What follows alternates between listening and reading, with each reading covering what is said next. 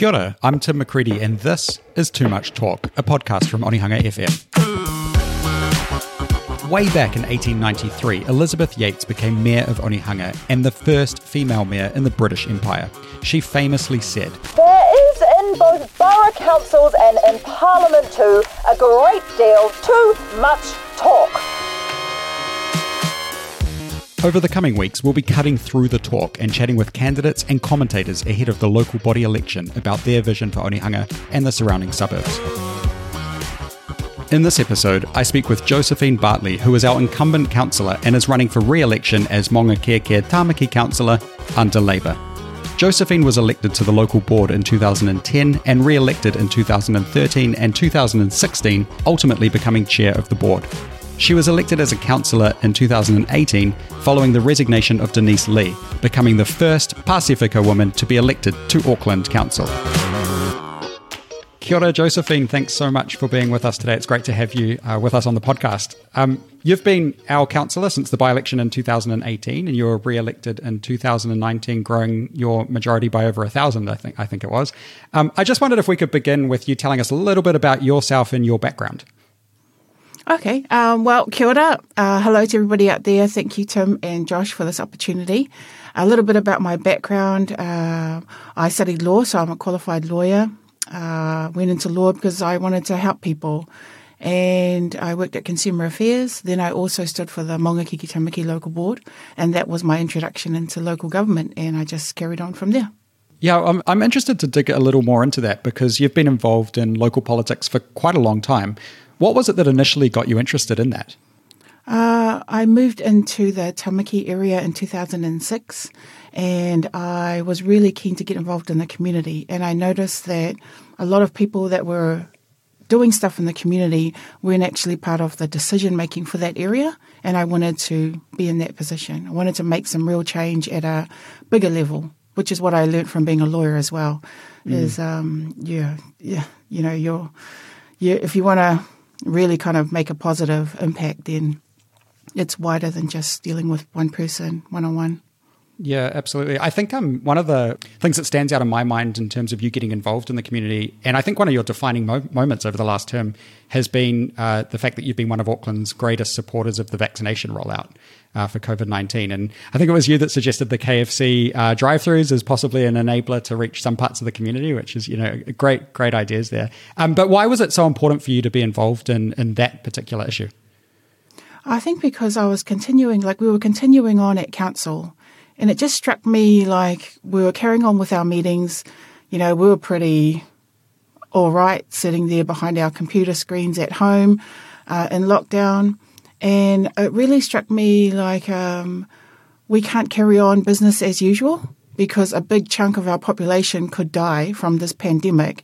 And here we are, the council, carrying on business as usual that really, really got me. And yeah, I was just, I said to the mayor and our CEO, no, the most important thing for us as a council is this pandemic, is COVID. So what is council doing? Where is council in something mm. that is affecting our city? Um, so yeah, I just went from there. And then I think I wrote to KFC because I was like, if you want to oh, yeah. get to a good chunk of people, um, uh, you know, every time at midnight when the lockdown's finished, KFC's always full of people. Mm. Yeah, I didn't realize I'd pick it up off my social media, and then um, yeah, and then it went from there. And yeah. then also the criticism as well came from there, like from yeah, yeah, of course. And I, w- I wanted to ask you about that because I know it, must, it, was a horrible time for you as well, right? Because you had, I know at one point you had security outside uh, your house after you had, you know, abuse from anti-vaxxers. Um, how did how did that feel uh, as a councillor, just trying to do your best for the community? Um, yeah, it it um, it's it sucked because uh, you know I, I, I was trying to you know we can't we couldn't move out of lockdown unless we got our vaccination rates up. Yeah, that's right. So you know, it was um, yeah, that's that's what I saw was the focus was getting our vaccination rates up. That way, we could move on as a city and move on as a community.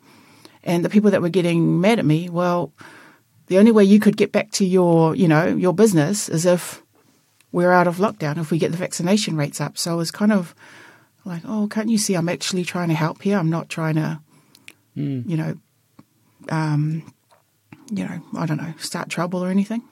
Yeah, yeah, it was quite, quite a quite a hostile time, and it still is. It is still is a, a, a sort of a real hot topic. Um, is that do do you feel safe out in the community now? Are you are you sort of are things back to normal from from a you know your security perspective? Uh, yeah, well, I was allowed to. Um, council were. It was actually Fa'anānā Efeso Collins that raised it at council that he was concerned about my safety. Um, and so council came to the party and, and um, said, yep, okay, we'll get some security around her uh, for when I'm out in public. So I, I, yeah, I definitely feel safe when I'm out there. Yep. Yeah, that's I, my my only concern is when I have my niece and my nephew and my cow with me. Then that's where I'm worried because I don't want them to see, you know, the ugliness because they're only children, Mm. and to them, like they they still, you know, they're still innocent in how they view the world. So I don't want them to see people swearing and giving the finger to Auntie Josie, and they're like, Auntie Josie, why are those Yeah. people angry at you?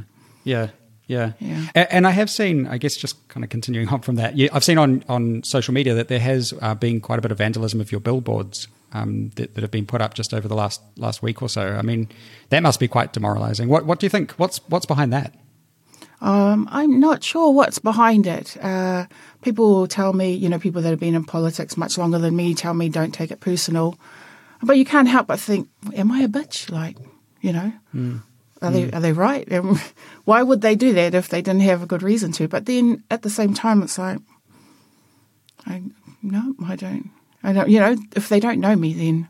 But even if they did, people who know me were like, "You, you are not that, so don't take it personal." I wondered, uh, just to, to move on to something a little bit more more positive. I just wondered if maybe you could talk to us about what you're most proud of in terms of your achievements as as councillor over the past four years. I guess. What am I most proud of? Um, it's really hard to turn the ship around at council. Council is like it's going in one direction. It's got its agendas, it's got its business. Uh, so what I'm proud about is that I actually was able to turn that ship around during the vaccination rollout and the uh, you know the the lockdowns. I think that's what I'm proud of. Um, what else am I proud of? I'm also proud of the Oranga, the advocacy I did around the Oranga development. And that Yeah. was um, where we had uh, families that have been living in the area for ages. And they were feeling like they were having to move out, even though all their support networks were in this community. Uh, and I, I, I was able to use my experience from the Tamaki redevelopment to help to ensure that gentrification doesn't happen in Oranga.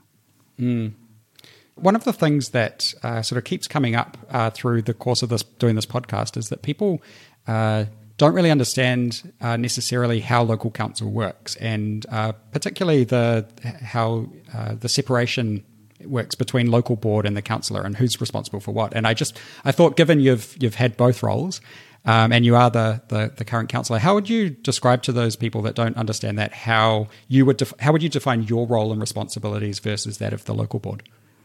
So, as a councillor, you're on the governing body of Auckland, and I am the voice for Maungakiekie, or the representative for Maungakiekie Tamaki at the governing body uh, table. So, uh, our job is really to focus on Auckland as a city and running the city, if I can put it like that. The local board is your pretty much they're your local governors, so they run the Maungakiekie Tamaki part of the city. Right. And so you would would you say you sort of you do represent Maungakiekie Tamaki at, at council, but you are required, I guess, to vote on issues that that that affect all of Auckland, and so you're the local voice on with on that on that board, right? Yeah, yeah.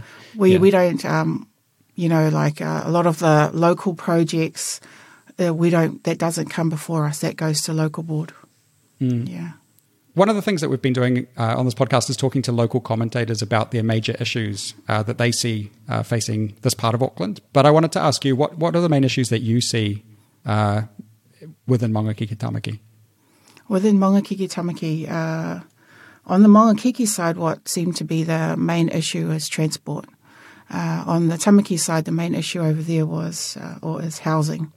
But actually, the issues that affect both sides are uh, making sure we have infrastructure for all the growth because both sides of the ward are taking a lot of development and a lot of growth happening here, a lot of intensification. So I'd say that would probably be one of the biggest issues. And the other issue we saw in lockdown was actually we had a lot of families on both sides of the ward that were needing support that didn't need support before in terms of like food parcels and um, or housing.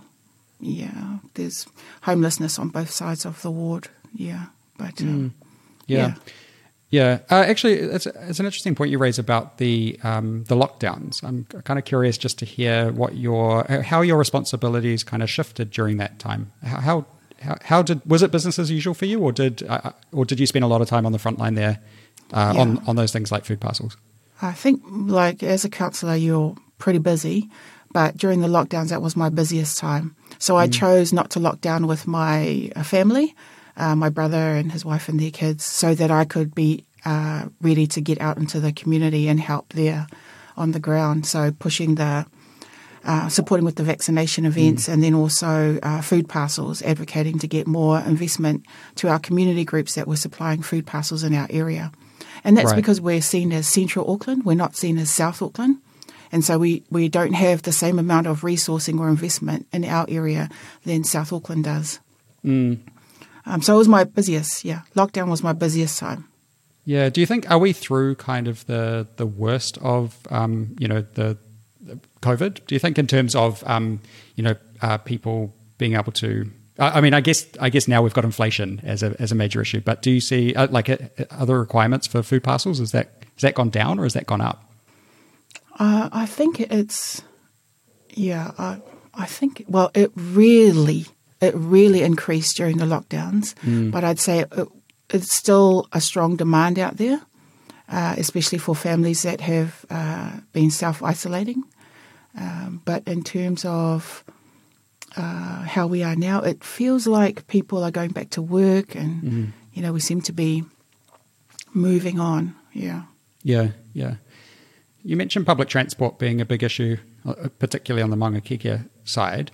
Um, I want I wanted to ask you about the changes to the Onehunga line service because I think that's a, a bit of a hot topic at the moment. Um, you know, for those people listening that um, that may not be aware, the Onehunga line now starts uh, in Onehunga as it always did, but it, it finishes in Newmarket, um, uh, and uh, pa- passengers need to change trains at that point if they want to continue on to Britomart.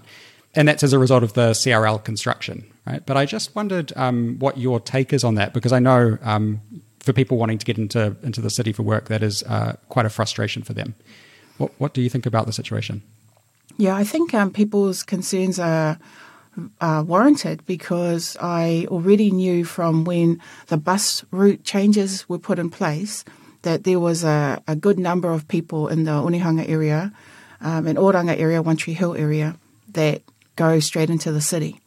And so when the 312 bus um, service was stopped, or that fly service was stopped, a lot of people uh, went back into their cars because it was more difficult to try and get there using the different, you know, using what was put in place from the bus route changes. So, um, yeah, and then now with the uh, Onehunga train line stopping at Newmarket and people having to get off there to try and get into the city, yeah, I, I, I am um, advocating to uh, get something, you know, in the meantime, but also trying to get the service reinstated. And I know people say, well, it's not realistic, and but you've got to start from somewhere. And if Yeah. we had, you know, as elected members, I don't know if you've had the others on yet, but as elected members, we weren't involved and we weren't notified back in February when Auckland Transport said they notified us. Oh, is that right? Okay. Yeah. If we were, because I actually got tagged in something on June the 5th on Facebook, and I know because when I saw it, I got a big headache.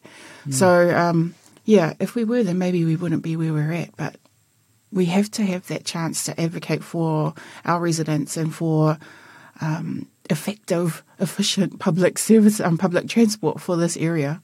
So I'm, I'm going to the Auckland Transport Board tomorrow morning. I'm on their agenda to talk about the Onehunga line.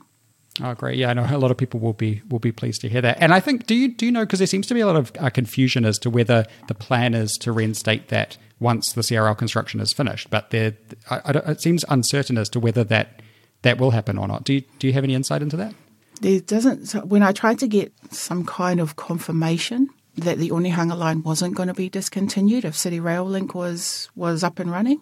I wasn't able to get that confirmation from the CEO when I spoke to him. Mm. So um, yeah. Yeah, yeah, that's a, a concern. Or hopefully there's a, a resolution uh, in the near future. Um, I just wanted, I wanted to give you the, the chance to, to, to talk to everyone about what are the specific areas that you would most want to focus on um, in the next three years ahead uh, if you're successful in your efforts to be re-elected as our councillor. I, you know, I see what what we where we need to get to as a community, as Maungakiekie Tamaki and as Auckland. Um, you can't get past the fact that climate change is really affecting, you know, Tamaki Makaurau. is affecting us, and we do need to try and um, prepare ourselves, you know, make the changes that we need to cha- um, to make. So uh, I think that's going to be our biggest challenge. We declared a climate emergency in June 2019, and yeah. now we have to actually put in place some changes to, um, you know, to make it worth making that declaration. Otherwise, it's all talk. But trying to, the most important thing is is that people are on board with what we need to do and how we get there. So yeah. that's what I'm offering if I get back in in the next three years is yeah stronger community involvement um, for where we need to get to as a community. Do you get the sense when you're out talking to the community that they understand uh, the need to do something um, and take action against uh, climate change?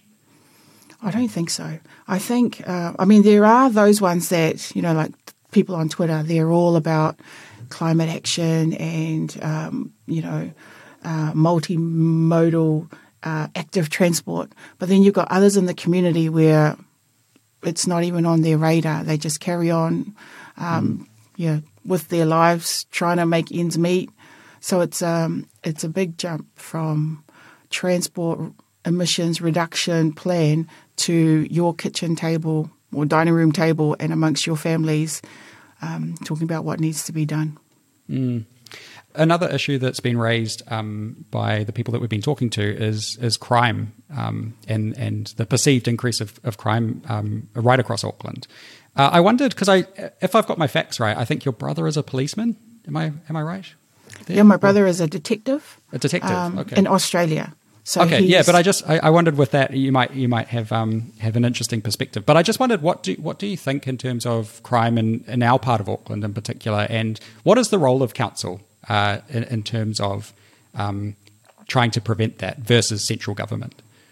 I did raise with the mayor because uh, back in 2013 we had a spate of youth crime in the Tamaki side, um, and so when I was uh, I think, yeah, I was on the local board. So we were very active back then of trying to address crime, but through um, through a different way, not just calling for stronger enforcement and penalties and things like that, um, or more CCTV, CCTV cameras, uh, because, uh, you know, like kids were smashing up the halls, tagging a lot of council um, facilities.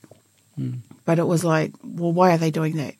So then I got involved with the kids that were causing all this trouble, which some may say, oh, that's kind of soft, but actually it saves council a lot of money in the long run because they're not going to be damaging all this mm. the council assets.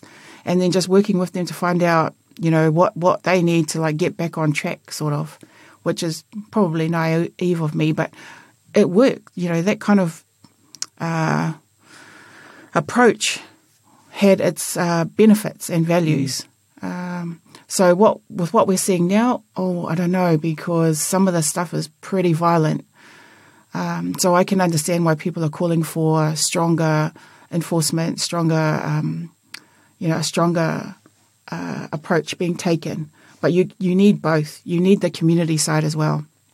Yeah. So you need all your social services, your your youth workers in there with the young people that are causing this, but then at the same time, with the mo- the real serious violent offending, you need to be stronger around guns because that's what we're seeing now is the shootings mm. uh, all over Auckland, mm. and no amount of neighbourhood support or community patrolling is is you know is going to stop people shooting Yeah. shooting each other. I mean, Yeah. they have their parts to play, but my gosh, you you know, I was at a community meeting in Mangere where they were trying to figure out what to do about the gangs, and one of the responses was um, community patrols. Well, community patrols are residents, you know, some of them Yeah. over sixty-five. you- That's dangerous to put Mm. them in that position. Yeah. How how closely does um, does council work with central government on issues like that? Uh, well, the mayor has, we have these councillor updates. Apparently, we have a safety uh, advisory panel that's chaired by Councillor Al Filipaina, who's an ex cop. So there is uh, like a close working relationship in terms of, um, you know, updates. But on the ground, um, yeah, I, I don't really see it. Yeah, yeah. Uh, it's, it might be something that we we dive into a bit more uh, in conversations with some of the other people we're, we're going to speak to speak with. I wanted to before we finish, I want to ask you a few quick fire questions. Uh, so um, I'll kick off with the first one. Which suburb do you live in? I live in Panmure. So I've done Glen Innes, Point England, Panmure. I've yet to make it over to the Onehunga side, but then I lived in Mangere for 30 years, so Oh, yeah. I was on the other side of Onehunga. Yeah, yeah, yeah. Uh, when was when was the last time you used public transport? Today to get here because Oh, fantastic. I learned my lesson when we had the Innovating Streets public meeting and the community because you know we were like up there saying we've got to you know get out of our cars. We've got to think of the road in different ways. And then someone asked me well how did you get here? And i was like oh i drove. And then oh man they just went for it on me. And i was like i got it. Yep i heard your message. Nice, So, yeah. good, good preparation. it took me 40 minutes when i could have just drove here in 10 minutes but all good all good Uh, all right, okay. Here's another one for you. Then, when's the last time you rode a bike in Auckland? when i went out with mr t and his crew um, Oh, yeah. they did a dri- uh, they did a ride around that was so scary because Yep. you, you go through local boards areas where they've invested in like cycle lanes and then you get into another local board area where there's none so you're pretty much in there amongst all the cars very very scary Yeah, we've heard um, we've heard already in this in this podcast series the difference between Puketapapa and um, and then when you get over to Maungakiekie Tamaki, the difference in terms of cycling infrastructure. It's it's uh, yeah, it's quite stark. yeah Um, all right, do you support fares free public transport? yeah for sure but i reckon it should be for everyone because everybody needs to make the walk should make the change if they can Yeah, and uh, what about Auckland's port? Do you think that it should be moved from its current site? Um, this is just my own personal thoughts right now. uh, I, I actually have a lot of constituents in my area that work at the port. So if we shifted it, that would make it difficult for them. But even then, the benefits to Auckland having the port here, um, I would think would outweigh uh, moving it out of the area. So I still want to see it in our city. Noting that we have big votes on it coming up, so I shouldn't Yes. take a predetermined position. So I have an open mind, but that's Yeah. my starting point. All right. Um, do you support the climate action targeted rate? Yes. Yep. Uh, how many houses do you own?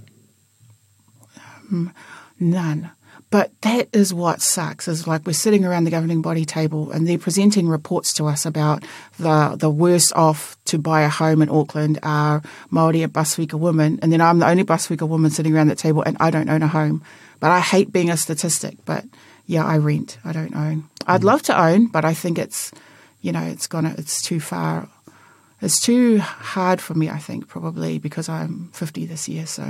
Mm. I can do my best to make sure others can have that opportunity to own their own home, though. Yeah. Yeah. Yeah. Um, and who do you support for mayor? Uh, Efeso Collins. Uh, not just because um, he's a good guy, but man, hearing him speak lately is just like, wow, that's really inspiration. He's always been an inspirational speaker, but he's done the thinking around the policies. He understands where the city needs to get to, and he articulates it very well.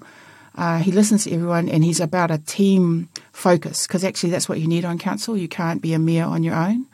You need you need every all the councillors working together to get things through for the city. Mm, yeah, looking forward to having him on the podcast. Um, got a lot to ask him. Uh, and a question that I'm asking all of my guests: Could you could you tell us one of your favorite places in Onehunga and why you love it? My favourite place in Onehunga. My favourite place.